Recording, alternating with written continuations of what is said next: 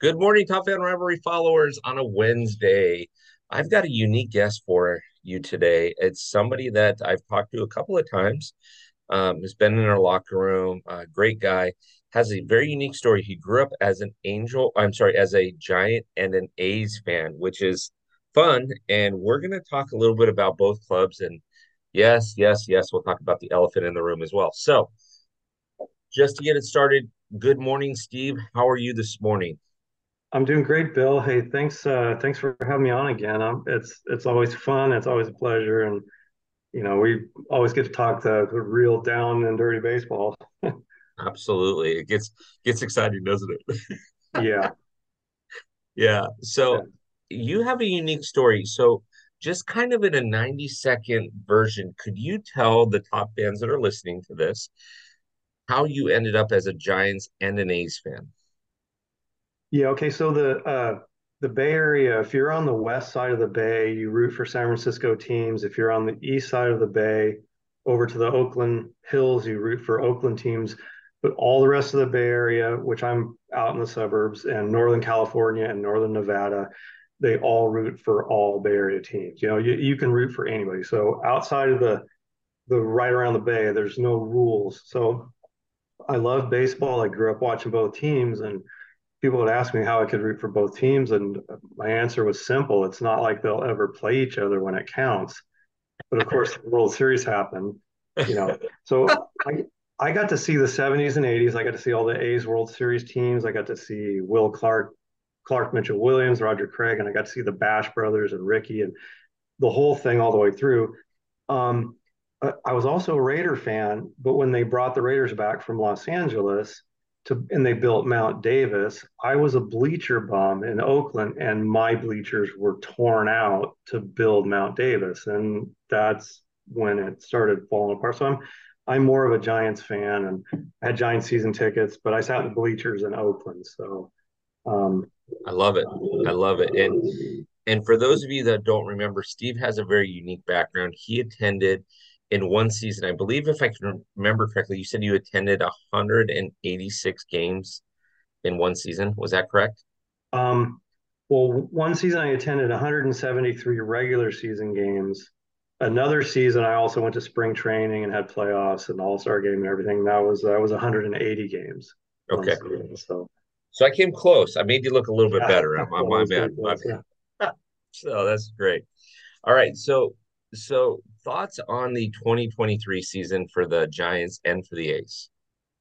Okay. Yeah. The the 23 season for the Giants was um, they underperformed. They didn't meet expectations of a lot of fans, and a lot of people didn't really pick them to do well. But um, I, I think there were some issues in the clubhouse that brought out with Gabe Kapler all year. Um, the Giants are kind of in a lot of fans' minds at, at a crossroads right now because, as you know, Farhan's been here for what is fifth season now, and you know people really expected the farm club to pick up and to have a lot of impact at the major league level so far. And I think Gabe Kapler was a, a disappointment of, for, for many reasons, but um, another problem that Giants have had is that um, they've had a lot of promising prospects in their farm system, but for it just seems like quite too long of a time, and they wouldn't really bring these players up. You, you still hear about them every year, and the fans are getting restless. When are we going to see these kids? You know, so um, and of course, one of the one of the big problems with the Giants is they can't land that big giant free agent, and they've they've been in the mix for quite a few of them. You know, the whole the whole flap about um, Aaron Judge and you know we won't be outbid, and they were, and they didn't get him, and yeah, there's a lot of that kind of stuff. So um, you know they cleaned house a bit, and Bob Melvin, the new manager, um, he played for the Giants back in my day. I saw him personally play at Candlestick. Um, I've always liked Bob Melvin. I, I liked him with the A's, everything. So I I think things are they might be looking up a little bit because they got a lot of a lot of the former players that are really close with the Giants organization back in. So you know, right there, there. I think things are looking up a little bit. I I I have to really watch next year pretty close to make up my own mind about Um, okay, so uh, keys on both sides. So what are some of the off-season key moves that the Giants can do to be competitive and, and the A's can do to lose less than triple digits this next season? Yeah, I, I think with the Giants, um, they need um, they need some rotation. I mean, they pretty much got down to about two starters, and then we're trying to like do this bullpen platooning thing all year, and I don't think that really worked out. So they need a couple of spots in the rotation, um, and then they need some big bats. I mean, you know, they when they pitch well and play good defense, they don't always need the sluggers in there, but I, I think they need some key bats. Um, you know, so that that that's the area to look at, and and I think of the the free agent market here with the big names is going to really really show us, I think, what the future is going to be. Uh, for the for the A's, I, I have a real problem with where the A's are right now because, um, as you know, the whole Moneyball era since you know 20 years or whatever, they, it, has been a real uh, low budget type of a thing. Um, I I know somebody in the A's organization, and there's there's actually a large part of the organization is really good. And if you look at um, if you look at scouting and drafting and some developing of players through the minor leagues. I think the A's are the A's are a really decent team, but I, I think what owner John Fisher did was that he tanked the team, and they jacked up ticket prices. They almost doubled them prior to last year, so that they, you know, that uh, a lack of attendance was going to be a reason they were going to use. Oh, see, you know, we that's why we got to get out of town. So I think the A's have some they have some talent you know, in the lower levels of their system, they don't have a lot of big players at the big league level. I mean, last 110 games this year, but um, I don't know what they're going to do going forward. So I, re- I really can't, you know, I, I don't have an idea of of what they can do because I don't think they're going to do anything other than concentrate on the move from the ownership level. You know, so, it almost. Go ahead. I'm sorry. So the the only the only solution I can see is to develop what they have in, in their drafting in their minor league system past arbitration point and past the big contract. Yeah. If they, if they can take their stars and keep them and build for the future, that's probably number one thing. You know, I almost feel, I almost feel like ownership has watched Major League One too many times, where they're looking at it and going, okay, if we can just tank the team, then yeah. we can move them to Miami. In this case, they're, you know, moving to Vegas. But I, you know, it, it, it kind of felt. Do you remember at the beginning of that movie? You've seen that movie, right? So, oh yeah, at the beginning of the movie, you remember who ended up being Doctor Doctor Cox or somebody? Yeah, it, um, but the two like contractors, and they're like, "Who are these effing guys?" Right? I kind of felt like that when I was looking at the A's roster this year. I'm like, this guy's way past his prime. Who are these guys? Yeah. I mean, you know, Tony Kemp, I think a lot of yeah. people know. Yeah. But, you know, you don't have a Bryce Harper or anything like that. You know, it, it's it's really hard. Um, yeah. Um, e- even you know, even bench players or whatever, you, you, they don't even have a lot of journeymen. It's just no. a lot of no names. And, well, and the tough part for me is looking at from a business perspective. How do you build on this? Well, now you got to focus in on the move. It's going to be hard to draft players and get players to want to sign with you because they know now that they're going to Las Vegas, but you don't necessarily have a place to play, right?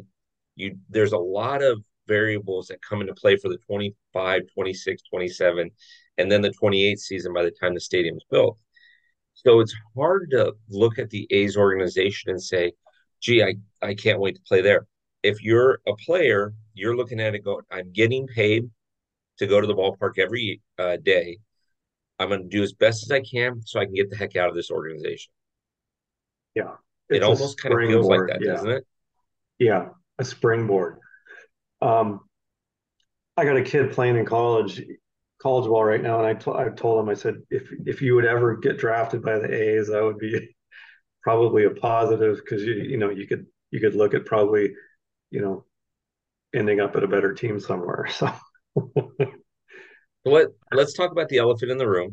Um, I did this with the the other A's gentleman that I interviewed earlier this week. let's talk about the elephant in the room, the move. Um, what are your thoughts on uh, the A's leaving Oakland and going to Las Vegas? Uh, well, for me, it's it's it's like a second punch in the gut because, like I said earlier, um, I, I, was a bleacher bum for quite a long time, and I lost my bleachers in the great community out there, and I so I already I've already had that at the hands of Oakland already. Um, now for this, um, it, it's it's it's sour almost every way you look at it. It's it's not just like you know teams on hard times and they want to move on. It's you know the team caused a lot of this. You know the team, I think they you know they purposely tanked. They got rid of all their players more than they had in the past in the last few years. Um, the uh, the largest contract they ever signed was 20 years ago, Eric Chavez, and and that was a year before John Fisher took over as owner. So the richest player since then was Billy Butler. He's the highest contract the A's have had. And I mean, that doesn't say a whole lot. So you know, I, I, don't see it happening in the future. I'm I'm really I'm disappointed in a move to Vegas for another reason. That's the whole the whole gambling thing. I mean that uh, gambling, you know, the Black Sox scandal and Pete Rose. I mean, th- those are some really deep and dark marks on baseball history, and and it's almost like they're they're feasting upon it now. So uh, I see it ending well. So it's funny that you mentioned that because I I like the expansion in the West. Okay. Nevada needed a team at some point because you can gamble anywhere in, in Nevada. It gets a little unique, right? And so the problem that we run into, right, is politics is perception, right? Politics is very little about what you do, it's all about perception. yeah, exactly. You could cure cancer, and if it's messaged wrong, it doesn't work. Yeah. you know what I mean? I that's terrible to say, but um, but that being said, Rob Manfred, uh, Manfred anybody, the next commissioner, the next commissioner after that, if they clear Pete Rose while he's still alive, that's the only thing that people ever know that commissioner for. Right. Uh, yeah, probably. And so nobody's going to want to touch it. Nobody's going to want to touch it. Now, keep in mind, did you know, you probably know this because you're a baseball historian. Did you know that Mickey Mantle and um, Willie Mays were banned for life at one point in baseball? Yes. And um, it was not because they were gambling on the game. They were like shaking hands at a casino door, inviting people in. Or it was yeah, signing autographs at a casino door. Exactly. Yeah, you know, they were they were just doing a little business, and that you know that was a big deal to you know get them reinstated.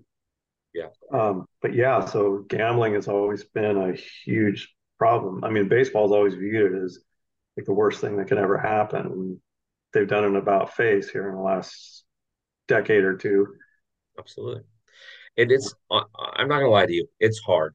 It, it's for me, uh, the move is is is difficult in and of itself. It would be a different scenario if the A's were moving and Oakland was getting an expansion team, different ballpark, whatever or if the A's were staying put and there was an expansion team in Las Vegas. Um, but this is a gut punch for A's fans. Um, and honestly, it's a gut punch for the city. What does it say about the city and about the way it's being run that they lost the Warriors, that they lost the Raiders, and now they're losing the A's? I mean, those are yeah. huge revenue generating things for cities. Yeah. Well, um, I don't know. I, I think maybe the city is getting more blame than it deserves, but I still think there's a lot, you know, a lot to go around.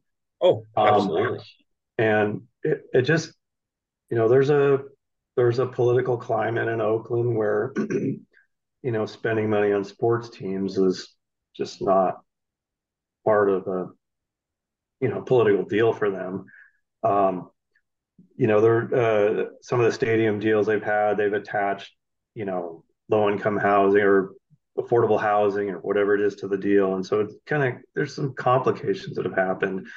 Um, you know, I think one of the one of the things the city people people that work for the city they they know the history of getting burned by the Raiders a couple of times, and you know Al Davis's demands, and you know so I think there's a hesitation in dealing with the A's, and I think they could sense that John Fisher probably really wasn't gonna, you know, go through with this.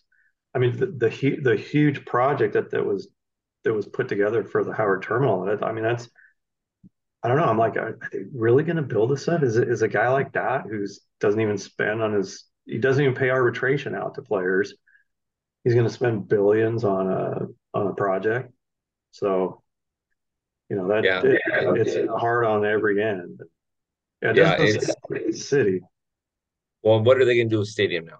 Right after this season, what are they going to do with it? Um, you know they they're they're not drawing fans. So does it become a Cal Berkeley Stadium where those boys can play? Does it become a Sunday Beer League softball league? Uh, you know what? Well, what's it become? And it's and it's yeah. sad. It's really really sad, but it's it's well, it's tough. I heard I heard one plan where they were going to turn it into kind of a a civic thing where they were going to tear out uh, the upper decks and leave it as the lower deck seating bowl, and there would be, you know, kind of like city softball or some kind of youth leagues that play there, you know, something like that, you know, a community driven thing. And I mean, that that's just an idea. There's nothing concrete about it. I mean, you have a whole parking lot too, and you and you have the uh, the arena that the Warriors played at is right next door. I mean, it's you know 100 feet away, and yep. you know, Warriors are gone, and I, I don't think you can do uh, too many ice follies. yeah, you know, at, at, the arena, and it's it's no, it's, it's good. There's it overall. I'm excited for Las Vegas to get what they've wanted for a number of years. I wish it was an expansion team. I really do because it's hard. I mean, they're even talking about now changing the A's name, the Las Vegas whatever High Rollers or whatever they're going to call them, um, which is tough but you and I have lived through a number of different changes, right? I mean, I I've got thousands of dollars of baseball cards in my house. Um, and some of them are of the kid, right? Gary Carter in a Montreal's Expos jersey. Oh, yeah. and so, yeah. you know, you have you have things that just change and it's just the way that it rolls, right? And um, it's hard, but it's it's very, very I, I think it's a good move for Vegas to get a team. I just don't like the fact that it's the A's. Yeah, that's hard. Yeah, I, I'm with you there. That that's that is hard, and it's not just hard for baseball fans. I mean, A's fans. I, I I'm seeing baseball fans all over baseball. It doesn't matter what team you're a fan of. It, it's affecting them too. They're they're just they're incredulous. They can't you know they can't believe what's happening, and you know it's a, it's a sad day for them too. Yeah, yeah. Well, I honestly, it's it's tough. Um, you know, I, I hope, and I've heard, um, I've heard rumblings of boycotts this season and things like that. And I, honestly, I I'm not going to push one way or the other, but in my heart of hearts, I hope that the fans get what they need out of this season, right? And yeah, I you know um, I hope that Ricky comes back, that Dave Henderson comes back, that I, I'm sorry, Dave Stewart comes back Canseco, McGwire. I hope they all come back and do something fun, the alumni and things like that, because the fans deserve something out of this. Period. Yeah. And I mean, at um, the end of the day, I'm the guy that, and I think I may have told you this. I'm the guy that if I was the commissioner of baseball when the 2017 cheating scandal happened and it was found out in 2019, I'm the guy that would have said, okay, let's find him the $5 million, the max so we can find him but let's let it hurt the fans so the fans police the players because ultimately the players are only there for in in a good career 20 years right you and i have been fans of baseball longer than that yeah. um and these players start out as fans i was the one that said hey tell the astros if they make the postseason from 2019 to 2029 for 10 years they do not host a home game at all whether it's wild card, divisional, championship, or World Series at Minute They don't host because I guarantee if you did that, fans would police every single player in all 30 teams. And if there was even a yeah. hint of cheating, people would be all over it. True or false? Um, oh, there's there's some truth. Um, I was already ready to go drag some garbage cans out to the first trip to Oakland in 2020. Um, but then COVID hit. Yeah. So no fans went anywhere until, you know, the following year. But I'm um, going to tell you a story off record when we're done with this that I don't want to share online. Yeah. So for you top fan rivalry followers, reach out to me after you're listening to this. I got a story, but I'm not going to share it all. Yeah. Um, I, I, I want to, I, I'll tell you what I plan on doing next year. Okay. Um, you know, it, it's, I, I'm taking it as it will be the last season in Oakland. Um, I'm going to go to as, as many games as I can. I mean, within reason. And I'm going to bring my, I'm going to bring my phone. I'm going to take all kinds of pictures. I'm going to take videos. Um, uh, I know some people that they they do ballpark trips and they haven't been here yet, so they're going, oh man, I have to come out next year. And I think, well, if you do, I'll give you a personal tour, that kind of stuff, you know. And that just there's a lot of memories that uh, that I need to you know remember. I need to be able to tell the people about them. Uh, you know, I one of my kids loved baseball, so I, I gotta you know it just you know it, it I'm not going to boycott and you know if I if I bought 10 tickets, that's not making John Fisher any richer. You know what I mean?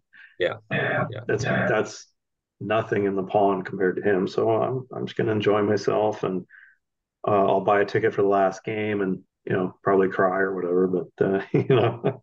Well, we we have plans as Top Fan Rivalry. I think we're going up.